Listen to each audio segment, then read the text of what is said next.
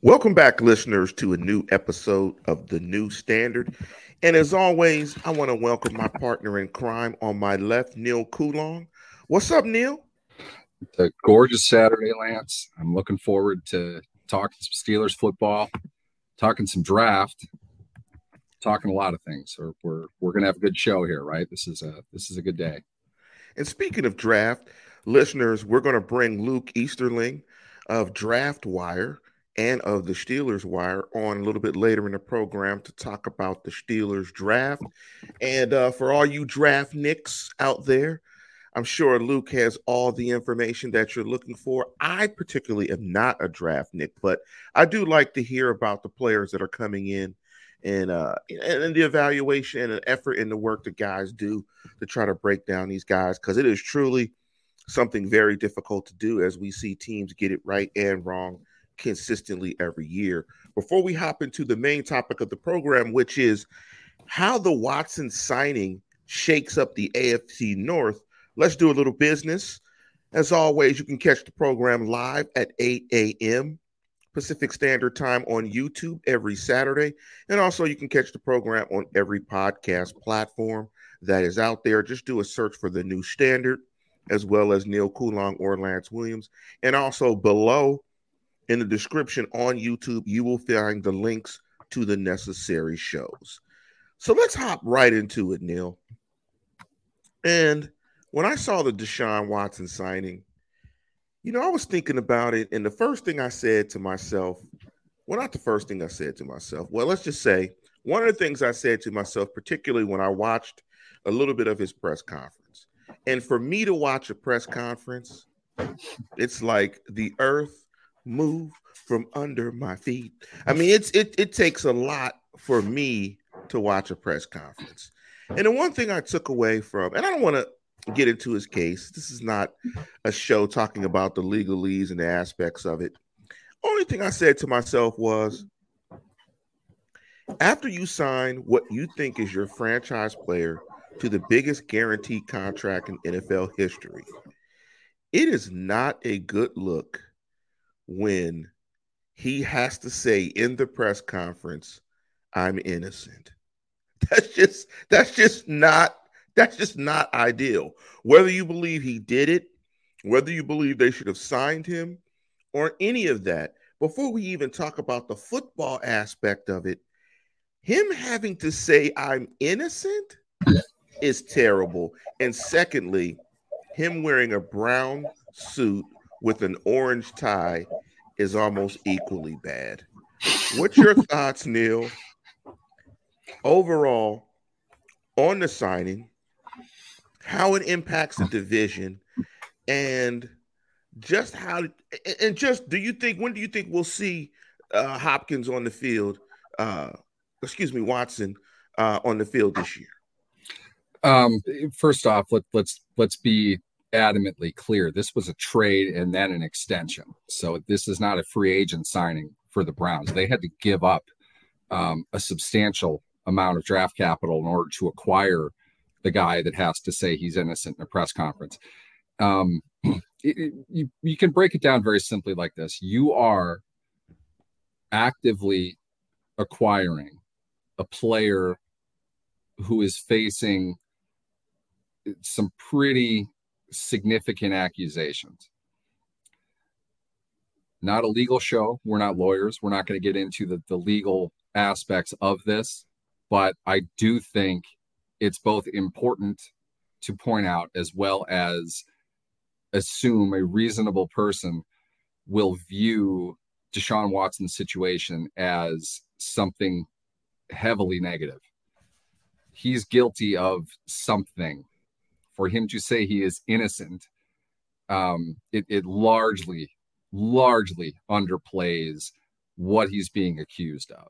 Now, I, I, I'm not going to get into the legal pieces of it because, to be honest with you, Lance, I don't think this is a legal issue. I'm not even concerned with the legal parts of this.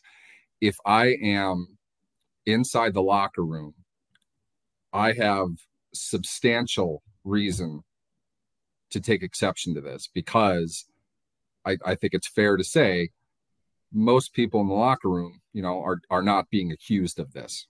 Um, whatever it is that they're doing, They're keeping it under wraps, but now you're bringing this issue into their locker room, and you are bringing it in the locker room under the the banner of the largest acquisition in team history, uh, probably the largest acquisition in league history.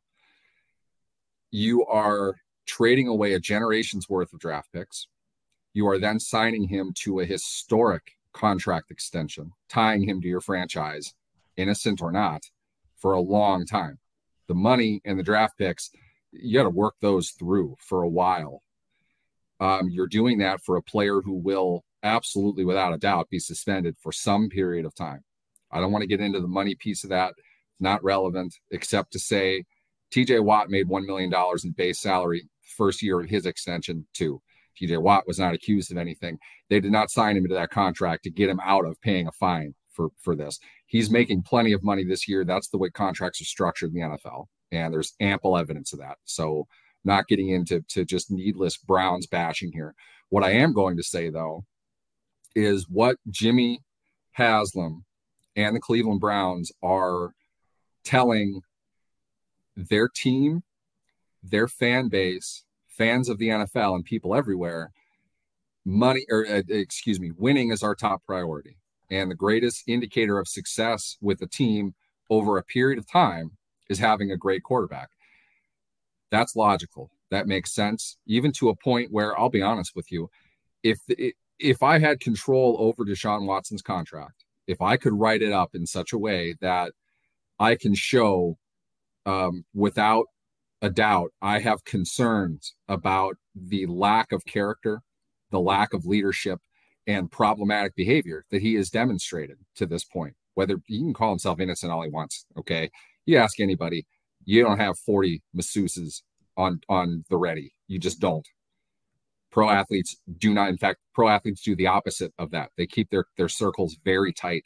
You don't do that for this very reason. Okay, he's guilty of something, and what I would do would be to to mitigate the possibility of those things uh, becoming more of a problem, uh, more of a distraction, more of a black eye against my franchise. Because if I'm choosing, I'm being upfront and honest, winning is that important to me. I get it. I don't know if I'm happy with myself over that, but I get it. I, I understand it. Deshaun Watson is an incredible player. I don't think he's even reached his highest level yet. He, he is a remarkable player. That's the price of a remarkable player um, whether or not he carries baggage with him. But the Browns tripled down on that to bring him in. You are doing it at the price of your former number one overall, um, largely it, at least one of the faces of your franchise in, in Baker Mayfield. I'm not going to break Baker Mayfield down today, but you don't feel you can win with Baker Mayfield the way that you can win with Deshaun Watson. So you're getting rid of Baker Mayfield, who's not accused of any of this, who's worked his butt off over the last four years uh, to build the team into something. Maybe he failed at that. I don't know. But at the very least, you know what you have with Baker Mayfield. You don't know what you have with Deshaun Watson. And don't tell me you investigated it because you can't. You just simply cannot investigate that at the level that you need to to find the answers that you would need to to make that decision if you cared about it. You don't. I get it. But you're pulling in an unknown who, at, at best, what you know is this guy is guilty of highly questionable behavior, highly irregular behavior for a professional athlete, something you should have full insight on, considering you own a, a professional team. Doing that, giving a massive extension, which ties him to the Browns, whether he did anything or not, facing a suspension, and giving up a generation's worth of draft picks. It, this sounds trite, I know, Lance, but 55 teams have won Super Bowls without Deshaun Watson. I, for me, I get that he's talented. I get that that's the price of a starting quarterback. I get that winning is the bottom line in this business. That's just way too much for me at the end of the day to guarantee that much money and give up most of my franchise in order to do it. Deshaun Watson has them, pardon the expression, by the balls, and there's not a thing they can do about it anymore. So, well, he's your guy, guilty or not. He's your guy. He is now the face of your franchise, and you're going to have to deal with that for generations. You're not going to get past anytime soon. So yeah. at the very least, you better win like two Super Bowls with this guy because 12, 12 and 5 ain't going to cut it. They're, they're going to have to do substantial things with that team now. the thing that's so interesting, and we'll get to the football side after my comments. The thing that's so interesting to me is, and you know, because NFL is, you know, a weird corporate structure. I mean, but but it's a corporate. There, these teams are corporations. There is no way in the world in my corporation that the CEO would have 22 allegations. I mean, there's just no way. And that's what makes sports and football uh, very unique is that, um, especially when you're a franchise that has not won, you're a franchise that's been picked upon, um, that you'll do this. And you know, if if anything, at the very least, he's guilty of some significantly bad judgment, and that's not the type of person that typically you want as the face of your franchise. From a football standpoint, I think the marriage of Stefanski, Watson, that running game, and that offensive line is going to be hell to deal with moving forward. And speaking about the division, just in terms of the contract, I'm going to tell you in two to three years, the AFC North with those three guys at quarterback, with Lamar and Joe Cool, Joe Burrow, the contracts paid to the quarterbacks in that division is going to be absolutely ridiculous. That in the AFC West, I mean, we're going to talk about contracts where both of those guys, their contracts, at least probably in APY, will probably rival Watson's because the first thing they're going to say in a negotiation is, I'm a good player. I'm probably as good and I don't have, I didn't come into it with 22 allegations. And if I said that Deshaun Watson was a free agent, I'm sorry, he was not. Thank you for correcting me, Neil. But it felt like he was a free agent the way he finessed the situation. Yeah, so, honestly, you may as well have been at that point. Yeah. You acquired him, but you still had to give him an extension. So that, to be honest, is just as close to a free agent signing as it is trade. I mean, it, you you had to pay a premium to negotiate the extension with him because the extension is probably even even the the treasure trove of picks that they just got the extension is the bigger risk there in my opinion. Right. That is you cannot get around that money. You can get around draft picks. You can acquire other draft picks. You cannot get past the money that they that they owe him that they signed him on for now. Let's jump to the football side. What do you think from a football per- perspective stefanski's offense watson that running game the offensive line, I'm, I do not know how they are at the wide receiver position. Tight ends, they're pretty solid. Uh, what what do you think that offense is going to look like with Deshaun Watson, and how do you think he's an upgrade to Baker Mayfield? And um, how do you um, think and how do you think it'll impact the division? When you look at division and you implant Watson into the division, how are you ranking the quarterbacks? I mean, what are you looking at in terms of this division now that Watson is on the Browns? I think Steelers fans hate giving any sort of positive affirmation to the Browns. Um, what I'm going to hear is the Browns are the Browns and they'll screw it up and blah, blah, blah. Okay. Wrong clock is right twice a day. Um, you cannot tell me that the team did not concurrently improve by adding Deshaun Watson and Amari Cooper to its roster.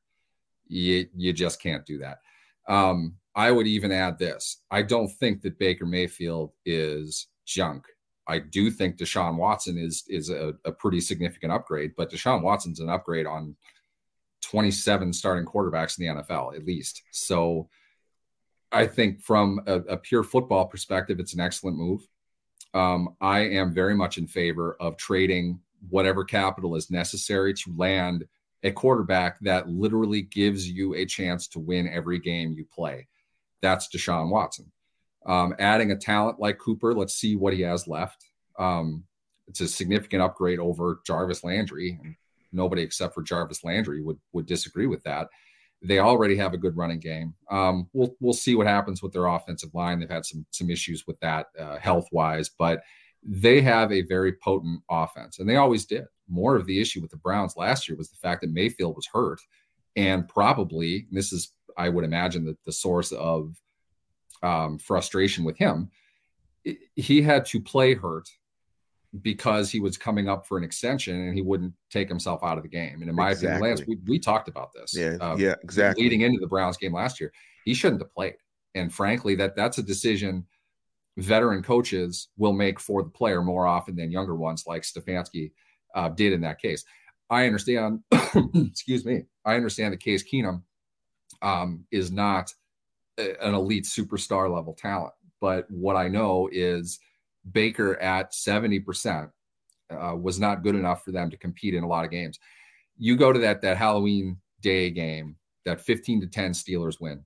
Don't tell me a healthy quarterback playing at an average level, the Browns don't win that game. don't tell me that. Um, one of four or five games last season, the Steelers just had no business winning and somehow did. It, it was, it, it, I can't imagine a healthy quarterback failing to come up with a few of the plays that Mayfield didn't make in that game. And a couple wins for the Browns flips uh, them to Pittsburgh and where they finished in in in the standings. If Mayfield didn't play, I think they finished a, a better on the year. But I think Mayfield playing was more. I'm earning a contract extension by toughing this out because I'm the best guy in the field, and I'm not going to show you any weakness my opinion, I said it at the time too, without any sense of, of how this was all going to go down. But my opinion on um, Mayfield, as far as that offense went, as far as that team went, was if they had given him an extension, they would not have had the problem that they had. So maybe they should have given him the extension. Retrospect, clearly they're willing to go a, a different route um, and acquire a better player. I'll just say this: uh, not Deshaun Watson, but I would really like the Steelers to have acquired a, a better quarterback than they did this offseason, to put it mildly. I would have really liked that. Um, yeah, I agree. Cleveland, I think Cleveland had a better team top to bottom than Pittsburgh did last year. I certainly think that's the case this year. Uh, that's why they play the games though, and we'll we'll we'll see what happens. But Cleveland can gun with anybody in the NFL uh, with what they have. Um, yeah, they have right. the, the difference making premium players, and usually what I'm not even looking at the comments because I'm sure it's coming people will start to yell about the, the Brown salary cap position. Well, they have every major expensive position locked up for at least two years, and most of them for three years. I think their future looks pretty good right now. I don't think it takes a whole lot to sign out the rest of a roster when you have a quarterback, at least one dominant receiver. We'll, we'll work on the other stuff. A solid, if not good, offensive line. Um, the the premium of having probably the best all around running back in the game uh, at least one edge rusher who's dominant and a secondary that you've invested money in is now played together for a bit. Yes, yes. You need pieces, I know, but they're going to have simple restructures on a couple players. They're expensive guys next year, which are no brainer moves, in my opinion. That frees up plenty of cap space to sign. And to be fair, they need like 25 guys.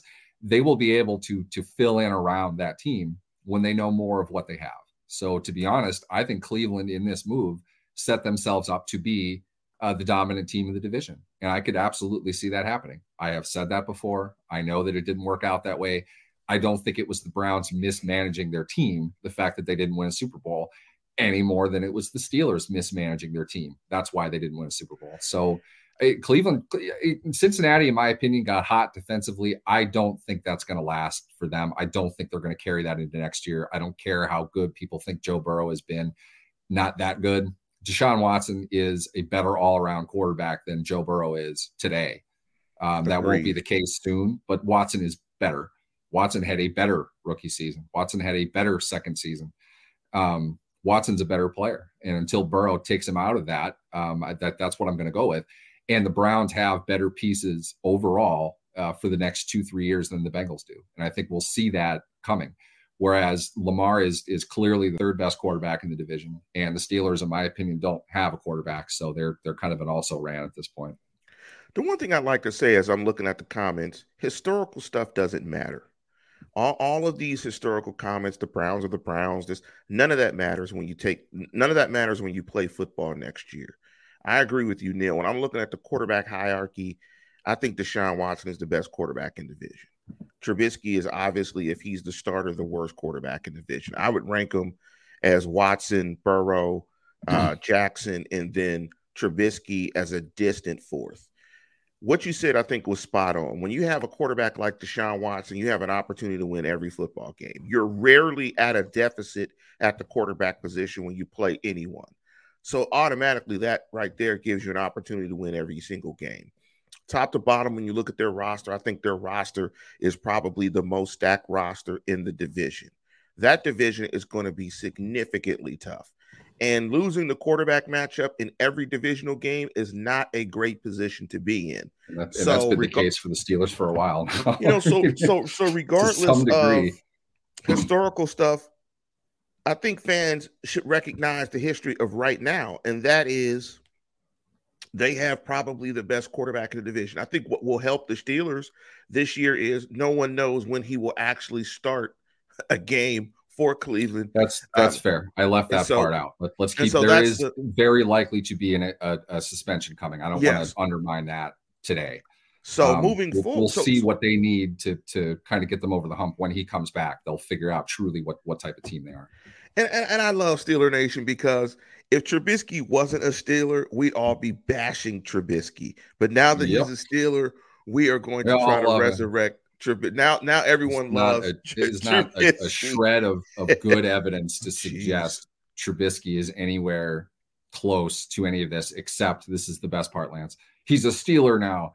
Steelers have been one of the worst offensive teams for the last three years, and they have not improved themselves a whole lot to a point where you can expect a gun with the, certainly with the weapons that Cleveland and Cincinnati have. Uh, they're nowhere close to that today. Nowhere you close. Know, and also, I I, lo- I wish I was as definitive as a lot of people in the chat about what Cleveland's record will be at certain points in time because um, if I knew that, that just give me lottery numbers. I've already yeah. I've already said if, if you're going to use predictive powers, use them for the lottery instead of football. But I think they were Neal, they were a two and six team without Watson last year, right? That's how bad they were. It, yeah, exactly. this is what I mean. It, the, there is absolutely no line of reasonable thinking when it comes to the Browns among Steelers fans. Bottom line, and you don't have to like this, but the bottom line is they have a boatload of talent on that team, and they played like it for a, a good chunk of the year injuries get in the way of every team. Okay. The Steelers in 2019, I'm sure if we were on in 2019, Lance, we would have said the same thing. If they had something that resembled an NFL quarterback, that would have been a 13 win team. They were lights out defensively, and they had to be. The second that they weren't, though, is when everyone else figured out the, the big secret of, of Duck Hodges and the wheels fell off like you expected them to. But the fact they got eight wins out of that team with the worst quarterback situation, uh, certainly in the NFL, maybe the last decade, I mean, they were really, really bad at, at that position.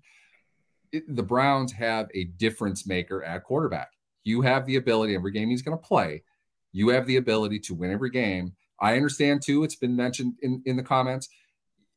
You don't know what you're going to get. He didn't play last season. He's in a new offense. Okay.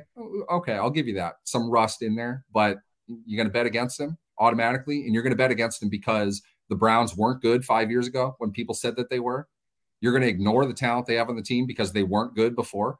That's ridiculous. You know, the past does not indicate the future. You can't just say that. and that, that should be obvious, but we hate the Browns. So before we jump to Luke Easterling and we jump into the draft talk, I just want to address one last comment uh, from Grayson Brown, who wrote, The Browns look great on paper.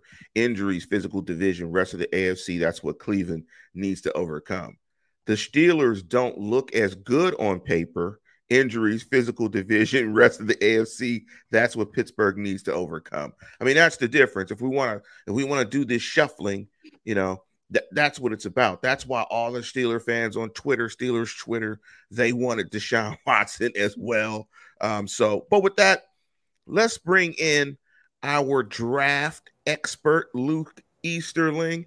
And thank you, Luke, for sitting in the studio and hearing the discussion going back and forth about Deshaun Watson. Before we jump into some draft talk, what's your thought on the Browns and that acquisition uh, of Deshaun Watson? Where do you think it puts the Browns in a division and in the hierarchy of the NFL? I mean, I think you guys covered a lot of it, and, and it's hard to argue, like I said, with with all the football side of things. I, I definitely, you know, there's never been a question about what he brings as a player, uh, and whether or not in today's you know NFL landscape, what that what that costs is what they paid for it, both in terms of, of capital and and the uh, the contract. So, in terms of a football move, obviously, like you said, it, it puts them on a different level. And again, a team that was already very talented, and Neal spoke to it. Those premium positions that, from a draft perspective, you're always trying to nail those first and build around those. That they have those guys, and so you know, adding a, a franchise quarterback who's still in his prime and and probably getting better is obviously a big move. Again, at the end of the day, you know, what I have always said about this situation is if I were the general manager, if I were the one with my my finger on that button to make that deal, there's no amount of like you said neal there's no way i could know in, enough information on on either side of that to feel comfortable making that move. There's there's just it's impossible for me to ever get to a point and andrew Berry said it so many times yesterday in his opening statement in response to questions. You know we we felt comfortable after all you know this and this and this and I, I don't know how you get there. I don't know how you get there. Instead of just saying we didn't care whether or not it was comfortable we know this will help us win games. I kind of, you know, it'll never happen, but I wish teams would right. just stop insulting our intelligence and just tell us. Yeah, maybe, maybe that's what it is, though. Maybe it, it's the definition of what's comfortable. And to be honest, my my thing is just like just don't don't try to sell us on this. There's right. no way you can. We know. Okay, right. you're doing it for a very for one singular reason. You want to win football games. I understand that. I honestly I do. I I would prefer they just dealt in that and, and kept it to that. Don't act like you conducted your own criminal investigation. There's no way you can do that. Um, the Buzbee, the the, the plaintiff's uh, attorney, is going to to say, no matter what you say, um, this is a bad move. You didn't do enough to research. Why, why would he say otherwise? He doesn't want any of this to happen. It's an opportunity for him to speak against it. So, whatever access that you might have asked for is probably going to be completely controlled anyway it's there's no point in you jumping into the fray because really, it, from the Browns' perspective, none of this happened when you paid the guy. So he's on his own. That's really what you should say. We're paying him to play football. The other stuff, it's going to happen the way it's going to happen.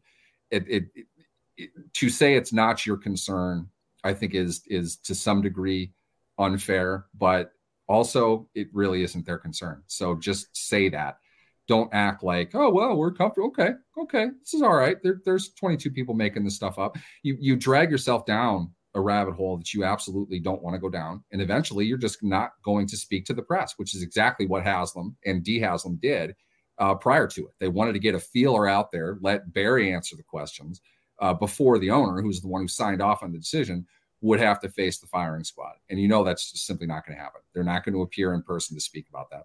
Yeah, and and and I, I probably will be uh, have the minority opinion. You you just do it. I mean, you just you just sign them. You're comfortable with it. You, you you do the song and dance in the press conference. You lie to the public, and you move forward. I mean, that's just all that that you do. And if you're Berry, it's it's an owner's call, point blank. If he wants his job, he signs Watson. That's it. If he doesn't, yeah. he's not going to be there anymore. But let's jump to the draft. And I love how we th- this discussion of Watson leads to the obvious question with the Pittsburgh Steelers. I'm looking at a couple of mocks. First round pick Kiper, Malik Willis, McShay, Malik Willis, uh, Lance Zierlein, Kenny Pickett, a trade up to 17. I'm seeing quarterback in the first round with a lot of these mocks. Given the Steelers' recent free agent moves.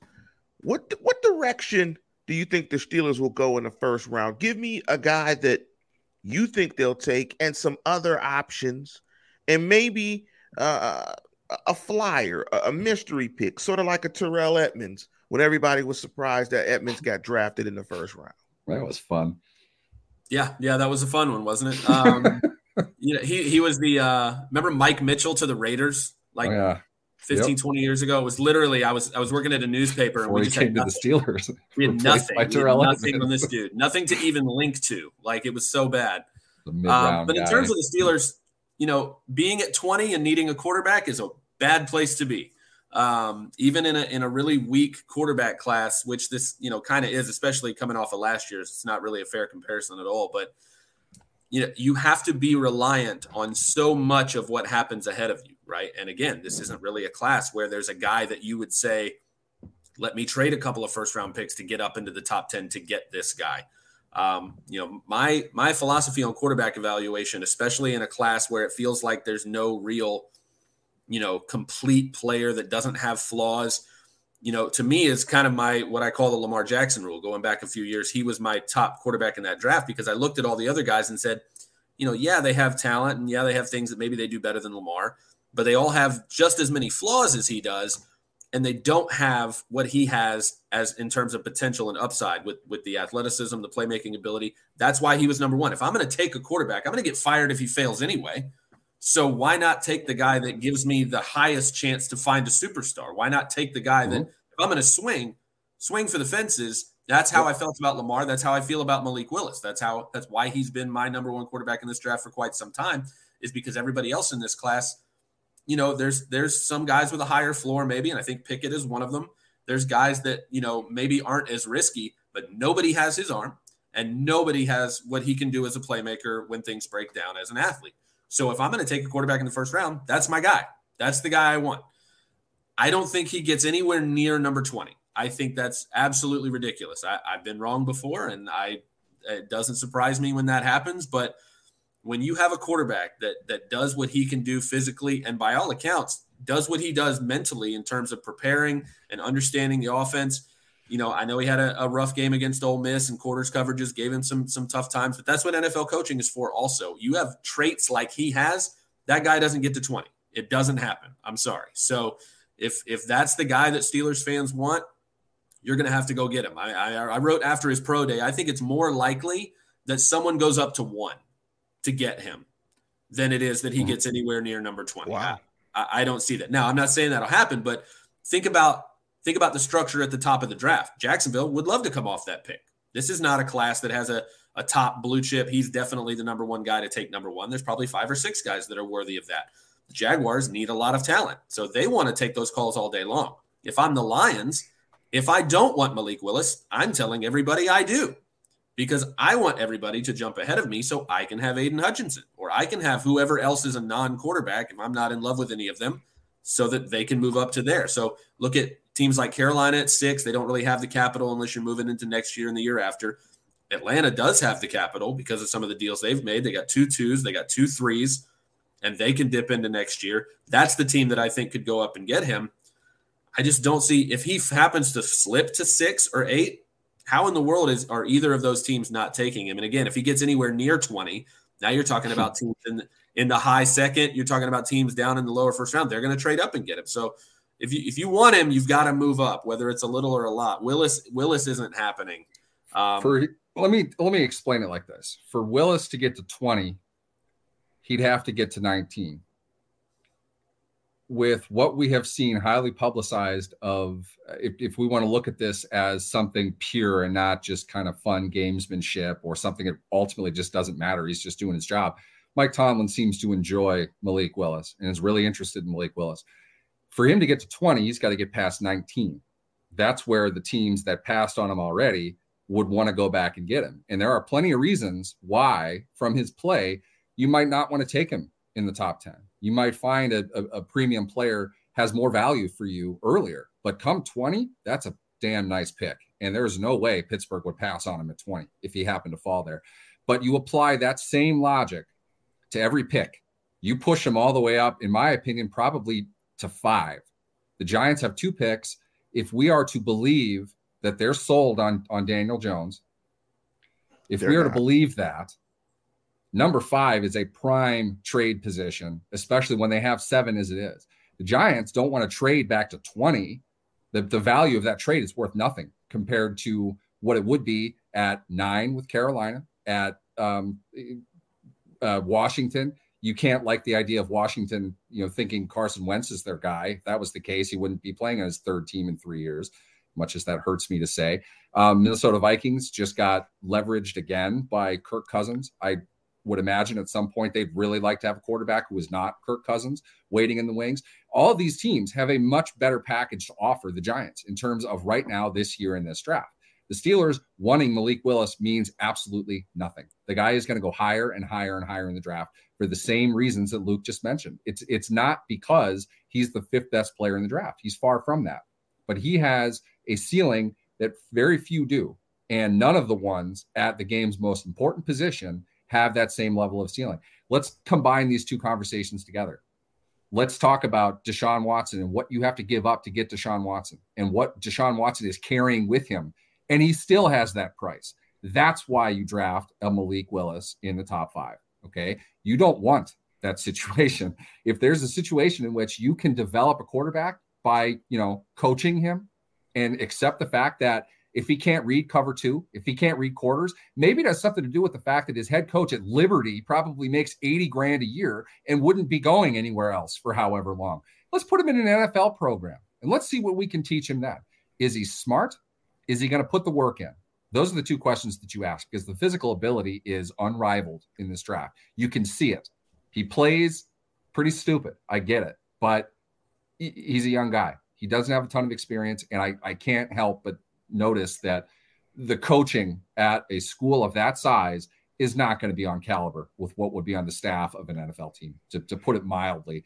You can wait a year for him. You can drill him. If he takes to that, if he takes to coaching, all you have to work with is a phenomenal athlete with a great arm who's willing to, to be coached.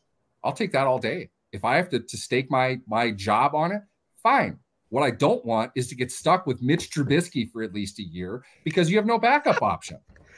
It's that simple. I will risk my job for that all day, any day, simply because my alternative is to suck badly enough to draft in a year that there is a good quarterback that's available for me to do it, and I might still might have to trade up to get him, or I throw a bag at a guy that's facing 22 counts of something that most people think is pretty reprehensible, or you roll the dice with Mitch Trubisky, kick the can down the road, and wait to, to find somebody else.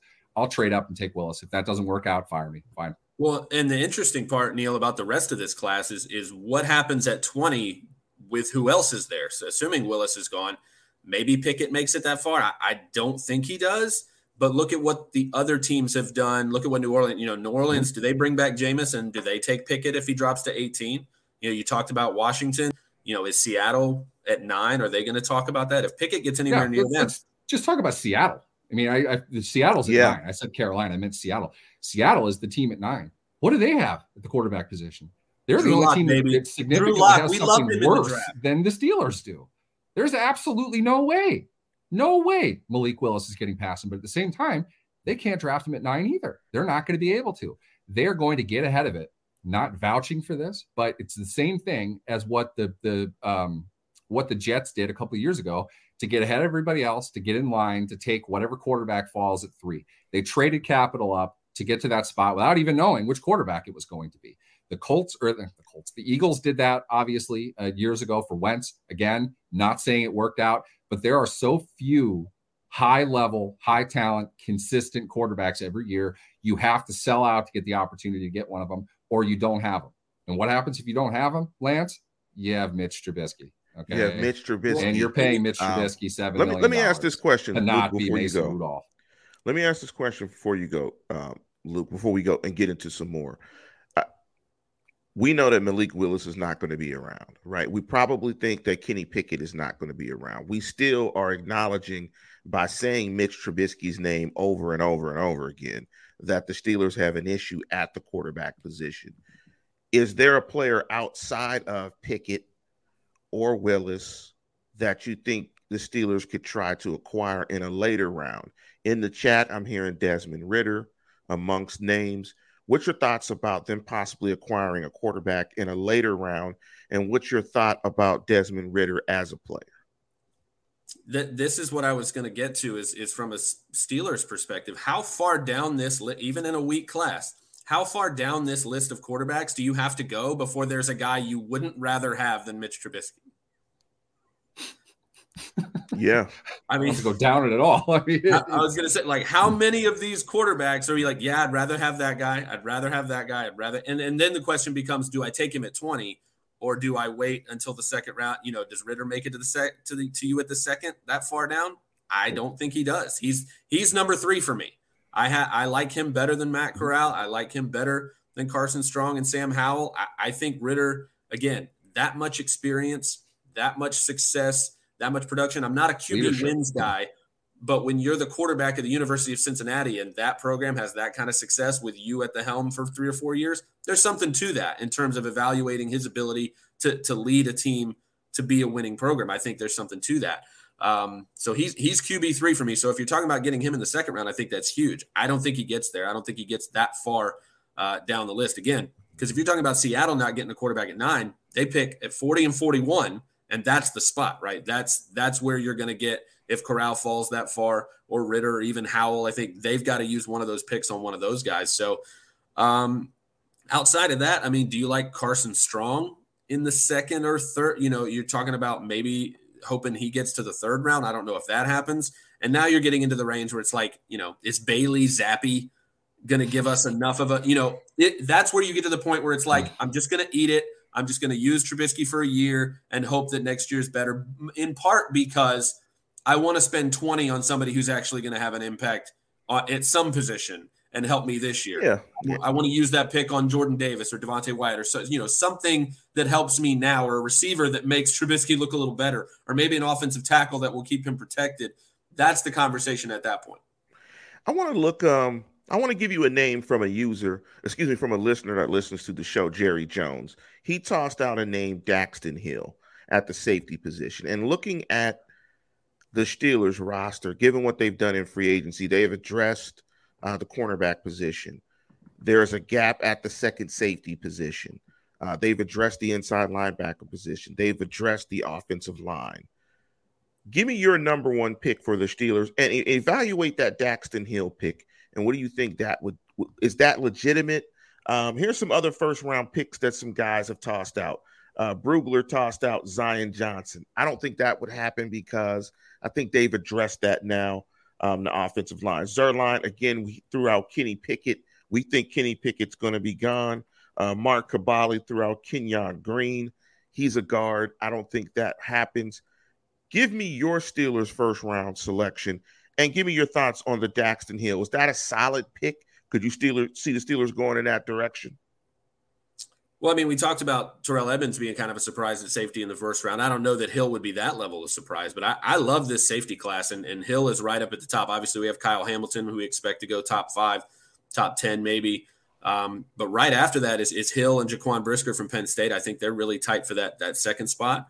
And I don't think necessarily that 20 is too early. We talk about how safety can be, you know, devalued or whatever. I, I think that arrow's moving in the opposite direction in, in the NFL right now. I, I think, but you have to be a certain type of safety. You know, you can't you can't draft box only safeties at 20 by all means. And again, the reason that Kyle Hamilton I think is in the top 5 conversation is because he can do all of the things that a really good defensive coordinator who has the type of talent and versatility at safety to execute the kind of plan that most guys want to do on that back end, he can do all those things. I think Dax Hill is a bit better in the box than he is in terms of being a single high guy and, and man coverage guy, but I think he can get there. Um, I don't think it would be crazy, I guess is what I'm saying. If Hill goes 20, and again, they, they haven't addressed the safety in, in some other way. And, and again, that's what you want to do in free agency. You address those needs aggressively with veteran guys for two reasons. I a, agree. You want those need areas to be filled with guys who are going to make an impact now because you can't wait. You can't be patient for those guys to develop. You need starters right now. So you it also allows you to go into the draft not having to reach anywhere if a, if a position that you wanted, you know, it comes to 20 or whatever, and, and there's nobody on the board that you like, you don't have to fill that spot. You take a better player somewhere else because you already got a veteran in free agency. And that's where I think they've done that with the interior offensive line, like you mentioned, Lance. But I think offensive tackle is a spot, particularly left tackle, where maybe that hasn't happened yet. But at 20, I mean, Trevor Penning, that doesn't feel like a, a Mike Tomlin type of you know Steelers type of pick to me. I, I think he's a nice player and and, and nasty first you know athletic guy. I don't know if Northern Iowa is where this team in particular is going with their first round pick. Um, you know some of those other guys you mentioned. I, I like defensive line for them. I don't think Jordan Davis gets there. Uh, I had a mock draft recently where I had them moving up to 12 actually to get him, jump in front of the Ravens, jump in front of the Texans to get a guy like that do you sit at 20 and hope that because he's a nose tackle and maybe he's coming off the field on third downs that maybe he slides to you? Maybe you hope that. But that's that's the guy they need. I mean, that run defense has been terrible and they need that type of presence in the middle to eat up space, to take on blockers, to free up their other guys. Didn't they have Chris Wormley playing playing nose at some point? And I, move him around. I don't you know, I, you've got to have really a have a true nose. It, it's they'll they'll move guys into a one and a three, but they're not playing zero technique on the line uh, as often as people think that they are. I mean, really, it's it's a, a common uh, four three alignment up front. But Wormley, yeah, Wormley's been he he's played three. They won't put him into one, but um, he's been inside and out. So if that's you know that being the case, then it goes to Devonte Wyatt. I think he's worthy of 20 as well. Um, and again, anything you can do to to give you another athletic, versatile, quick, explosive guy that can make plays in the backfield to shore up that run defense, and he can pass rush as well. You know that that's where my attention is is put. If if Charles Cross, the offensive tackle from Mississippi State, happens to get down there, I don't think he does, uh, but that's a conversation to have outside of that, if you're talking about, you know, outside of obvious need areas, you, you go to premium positions. You want to spend your first round picks on those premium positions we talked about earlier. You get pass rushers, you get corners, you get quarterbacks, you get offensive tackles. I, I feel like that's that's where you have to spend that pick. Thankfully, this is a really deep edge draft. There's a lot of good offensive linemen in this draft. Quarterback, obviously, you kind of see what happens, but you know, I know they need a receiver, but they like to find that guy on day two. The Steelers are really, really good at, at, identifying a guy that they can get in the second or third round. I really like a guy like Skyy Moore from Western Michigan for them in that range. Alec Pierce from Cincinnati is another guy that I think would fit well uh, with what they like and what they do on offense. Um, so yes, it's, it's when you pick at 20, there's so many different options, and when you have a quarterback issue, it makes it even even more difficult. I'm looking at your mock, and thank you, Neal, for sending me uh, the mock that Luke put out. And at 20, you have the Steelers taking Trent McDuffie, the cornerback from Washington. No, they, they traded that, Lance. Ah, they traded that. So who do you have the Steelers taking? in the comments. Uh, who do you have taking in, in the first round? I'm sorry about that. Uh, I'm I'm trying to get through this. Who do you have the Steelers taking in the first round in your mock?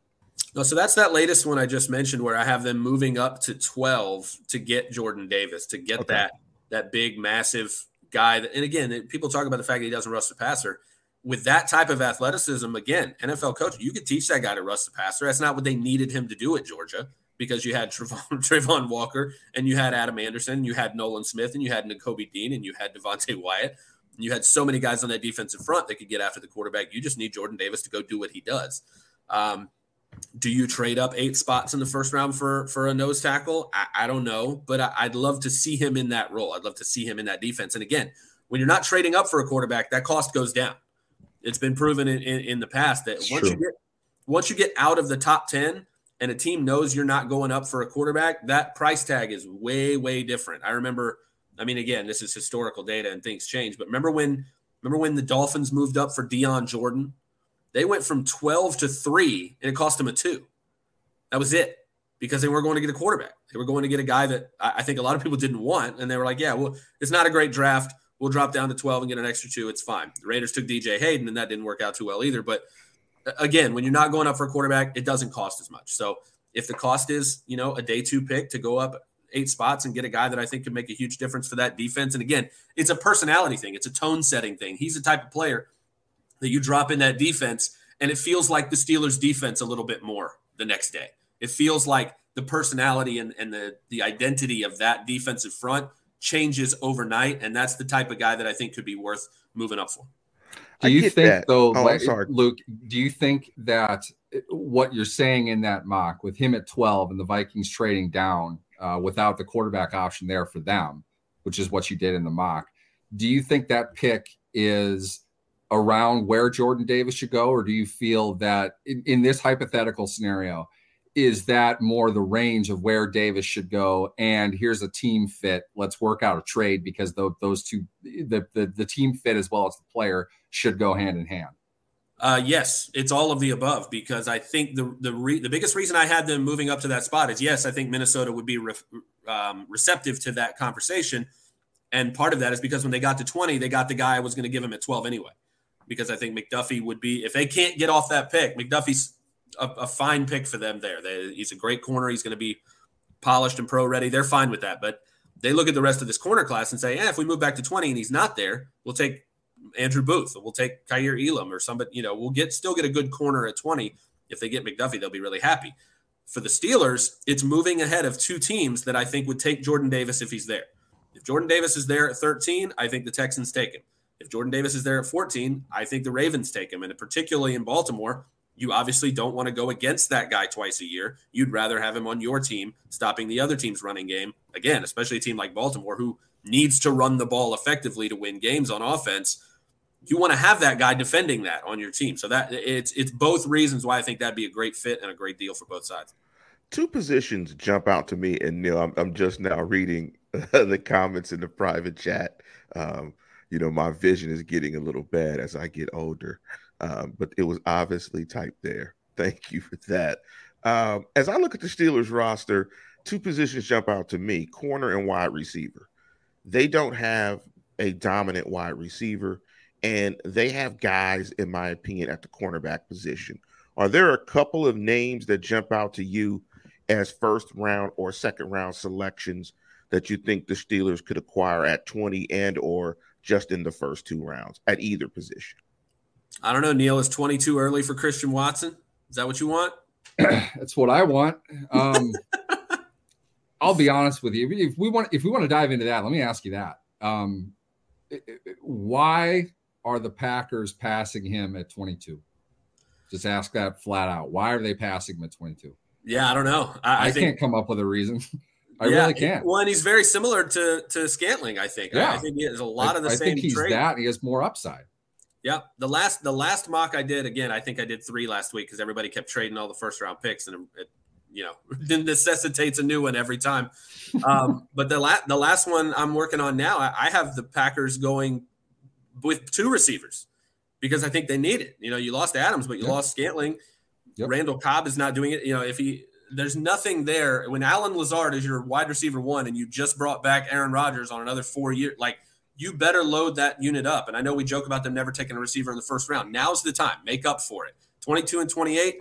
And I, have, them to. landing. I think they get Burks, Burks at 22 and Jameson Williams at 28, which I think would be interesting. If you've already taken a receiver, you can afford to take that guy, right? Because you can be patient.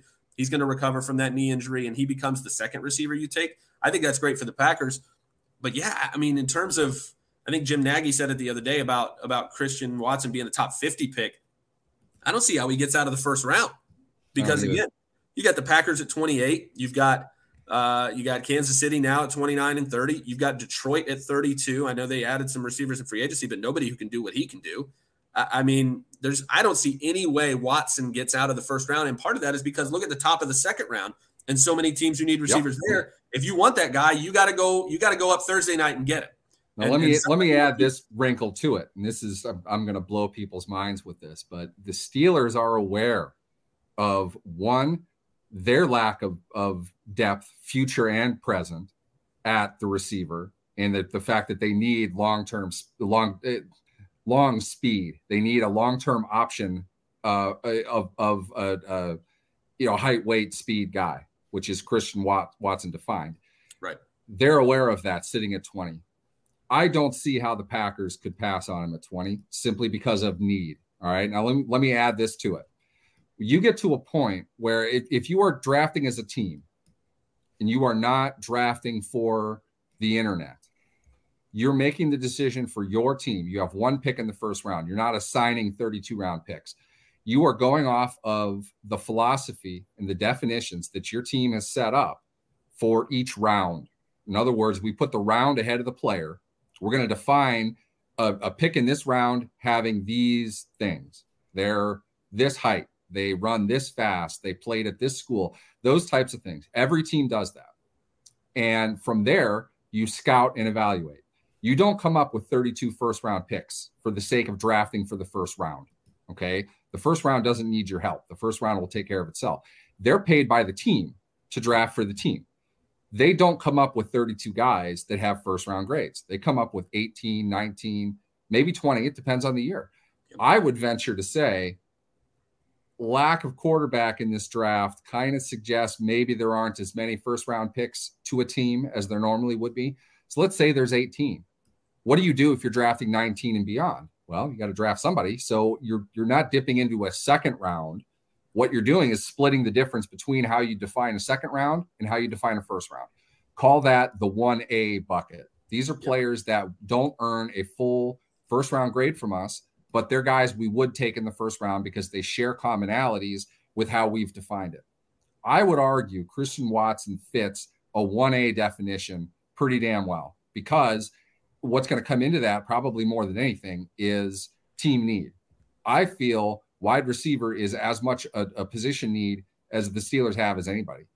And you also know there's no way you're getting to him in the second round because two teams in particular. One, the Green Bay Packers absolutely need a receiver. They had all theirs taken away. The, whether that's their doing or Aaron Rodgers doing or just the, the natural order of things, they don't have those receivers anymore. Two, the Kansas City Chiefs, also with two picks in the first round. How do they pass on them? They're not going to. All of this pushes Watson's value up. I honestly think he's in play at 20, not because he is worth 20 overall necessarily. I'm cloaking my bias here. Not necessarily because he's worth or not worth 20, but because he's absolutely going to be worth 22, which also suggests does Green Bay know that? They probably do. Why don't they swap picks? Who are the Steelers not? If they don't like Watson, let's just say on happenstance that they don't. There's no way that they don't absolutely love him. But if they don't, and Green Bay really likes him, what can you get? And this is my long-winded question, Luke. What could the Steelers get from the Packers to flip from 20 to 22? Before you answer that, Luke, let me give you Watson's RAS, and RAS is sort of like SPARQ. Yep. It's his measurement numbers. Um, he grades out at a 9.96, and the highest you can get is 10. His composite size grade is great. His composite speed size is elite. He is in green in every category except for weight, shuttle, and three cone. So he's an elite athlete and we talked about that in, a, in an earlier show, maybe six or seven months ago, about RAS, SPARQ, how the Steelers are prioritizing really, really good athletes. Uh, yeah, I mean, you said it, and even at the weight, it's 205. It's not like he's you know 6'4", 180. Yeah, I mean, he he's he's fine. And again, in an NFL program, you know, you're if you want to put on weight, you will.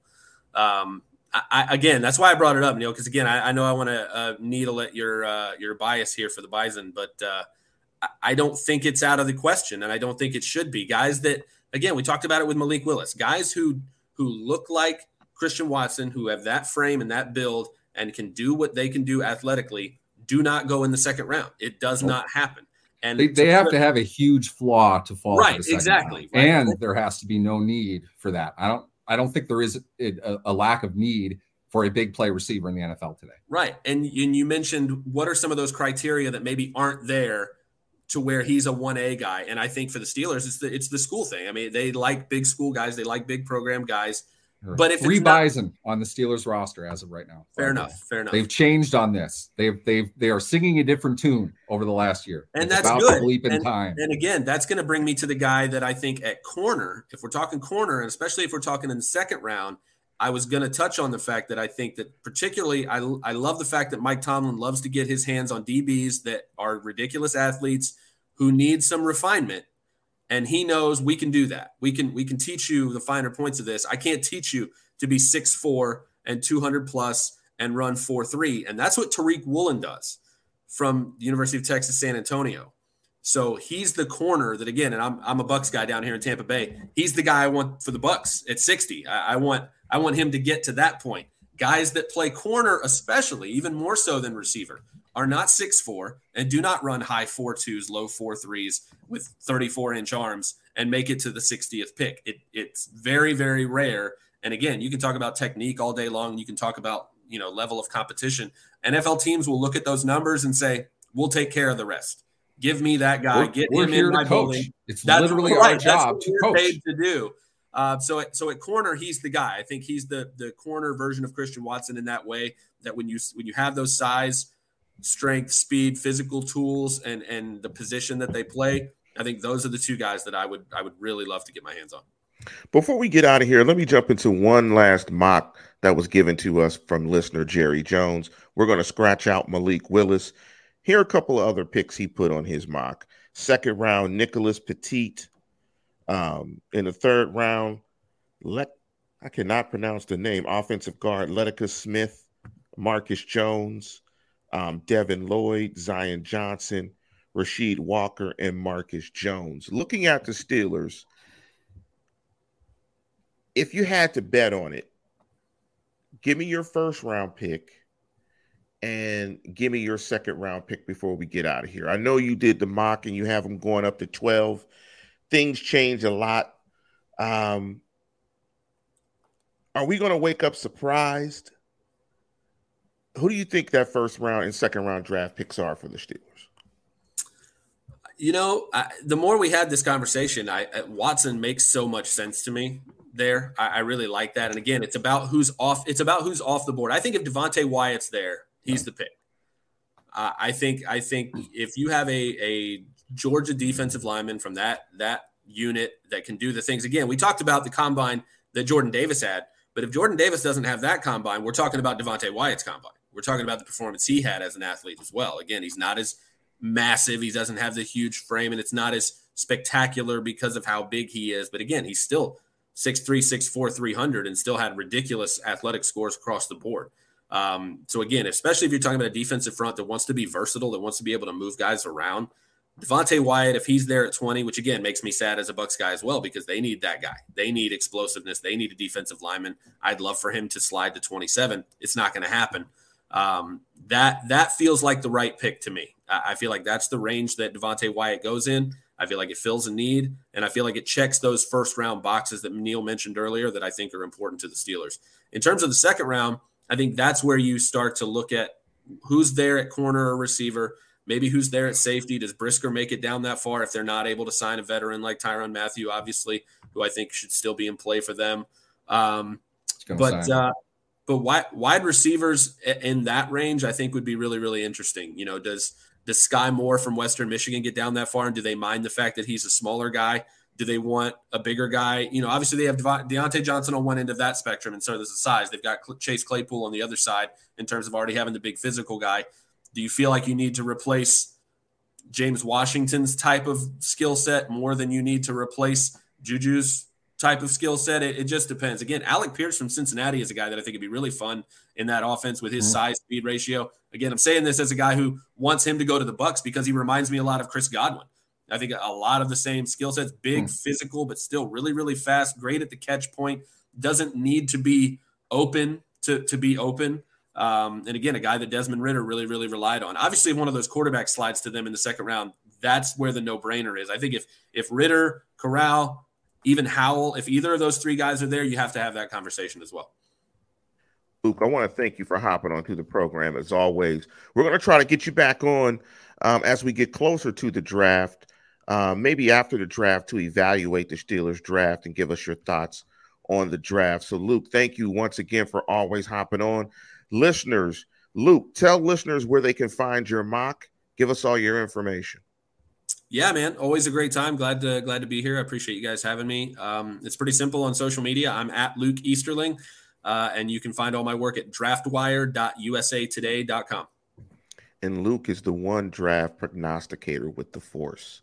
He is strong in the Force. I've never heard that one before. That's that's very, that's uh that's unique happened yes. a couple. Nobody's ever made that once yet. or twice, maybe a long time ago. yes. Luke Luke also knows three years ago when I was bugging him about Trey Lance, I also said keep keep an eye on number one. Look at this receiver that they've you got. Did. He's a freshman. I got six receipts. four, two hundred. He's running fast. You got to see his his balance and his body control. Watson, in my it, at that point, I thought Watson was a better pro prospect than Lance was. Uh, Neal is the knower of all Bison football. Again, Luke, Thank you for hopping onto the program. I will put the link to Luke's most recent uh, mock draft in the YouTube comments and in the chat here. Luke, thanks again for for breaking everything down with the draft. You guys have a ton of work to do, and I and I appreciate it all. And you guys give us great insights and great information. Again, thank you, Luke, for hopping onto the program. Hey, my pleasure, guys. Enjoy your weekend. You too, Luke. Thanks. So Neal, before we get out of here, I, I I did have a yeah, I said it segment moment. Um, and shame on any Pittsburgh Steeler fan that thought that the story of the Steelers trading for Baker Mayfield was legitimate. Come on, Steeler Nation. Everything that you see on Twitter is not true. Why would they want Baker Mayfield? They don't want Baker Mayfield. That that story, I, I they want Mitch Trubisky. Why would they I mean, I mean, I mean, they've made their decision. I, They're going with Mitch. In Mitch, they trust. Mm-hmm. It is what it is. I, um, here's the thing. Let, let's just to dispel the myth. we have to break it down to a sub level. Just because you heard it on the internet doesn't mean that it's true or untrue. But it can also be true that a reporter was told what the reporter is saying. That does not mean that it's true or untrue. In other words, Lance, if you whispered to me that X is going to happen and I tweet out per source, X is going to happen and X does not happen, that doesn't mean it's a false report. It means what was told me, what was told to me was incorrect. I am not making in, in, this case, in the Mayfield case, what was said to, to Mary Kay Cabot of the Cleveland Plain Dealer was the Steelers would pounce all over it if Mayfield was was released. What fans took that as, because frankly, they don't read, what fans took that as is the Steelers are interested in trading for him. He hasn't been traded because nobody is interested in trading for him. And that's not because Baker Mayfield sucks. It's because he's set to make $18.5 million in the last year of his contract. Jimmy Garoppolo hasn't been traded. It's the same reason. Do you want him enough to want to extend him? That's the question. And if you don't, you're going to wait for him to get cut so you can sign him to your own contract. Otherwise, you get him for one year at a high price. Why would you bother? You have to give him a new contract anyway. You'd rather just do it for this year. So you wait until he's a free agent and then go after him. Somebody like Seattle, though, my my guess is they'd be willing to give like a you know maybe a conditional third round pick to get him, but they're only going to do that if they are interested in the idea, at least, of an extension for him. In other words, when you acquire him, he's probably your guy. Do you want him to be your guy? Do you want to go through the draft? Do you want to go through free agency next year after playing a year with Drew Lock? You have to answer all those questions. And that's not something you can necessarily just do. So I don't think the Steelers are eh, eh, for or against the idea of signing Baker Mayfield. I will say this I didn't think they were for the idea of signing Mitch Trubisky either. As you all know, I, I was not. I ridiculed Doug Farrar for suggesting it, and I was beyond pissed when they did. But the fact is, if they're willing to do that, I can't say what they're willing to do or not do. So I'll say this Baker Mayfield is a better long term solution for them than Mitch Trubisky is. So to be honest, I don't see why they wouldn't quote unquote pounce on it. Okay. That, that, that isn't to say that they're going to or not going to, but they're only doing their due diligence to take a look and see. I, I don't have a problem with that. Well, listeners, we're going to get out of here, and I hope you guys like my new lid with the curse awesome, of Pittsburgh. I like that. Um, you know, my new lid with the, and I don't know if you guys might be too young if you're looking at the live chat. You know, the little white little, uh that's the little sailor cap. uh when the old school players used to wear the, the caps mm-hmm. like this with the little sailor in the golf. Uh, they used to have little golf uh, clubs in the middle of the hat, and this this is really old school. Uh, this is old school when your your your uncle at the barbecue used to wear the bike shorts above the thigh with the little uh old school short sleeve shirt with with the collar. That's what this type of hat is. But listeners, we are going to get out of here. And it's ironic before we get out of here that Baker Mayfield is going to have a tougher time finding a team than Deshaun Watson. which is and that's that's the world of the John NFL. Watson's a little bit better. He's a little bit better. He is a little bit better. But with that, listeners, we're going to conclude the program. Again, want to thank Luke Easterling for hopping on the program, giving us some of his insights. And as always, tune in, tell a friend, and subscribe.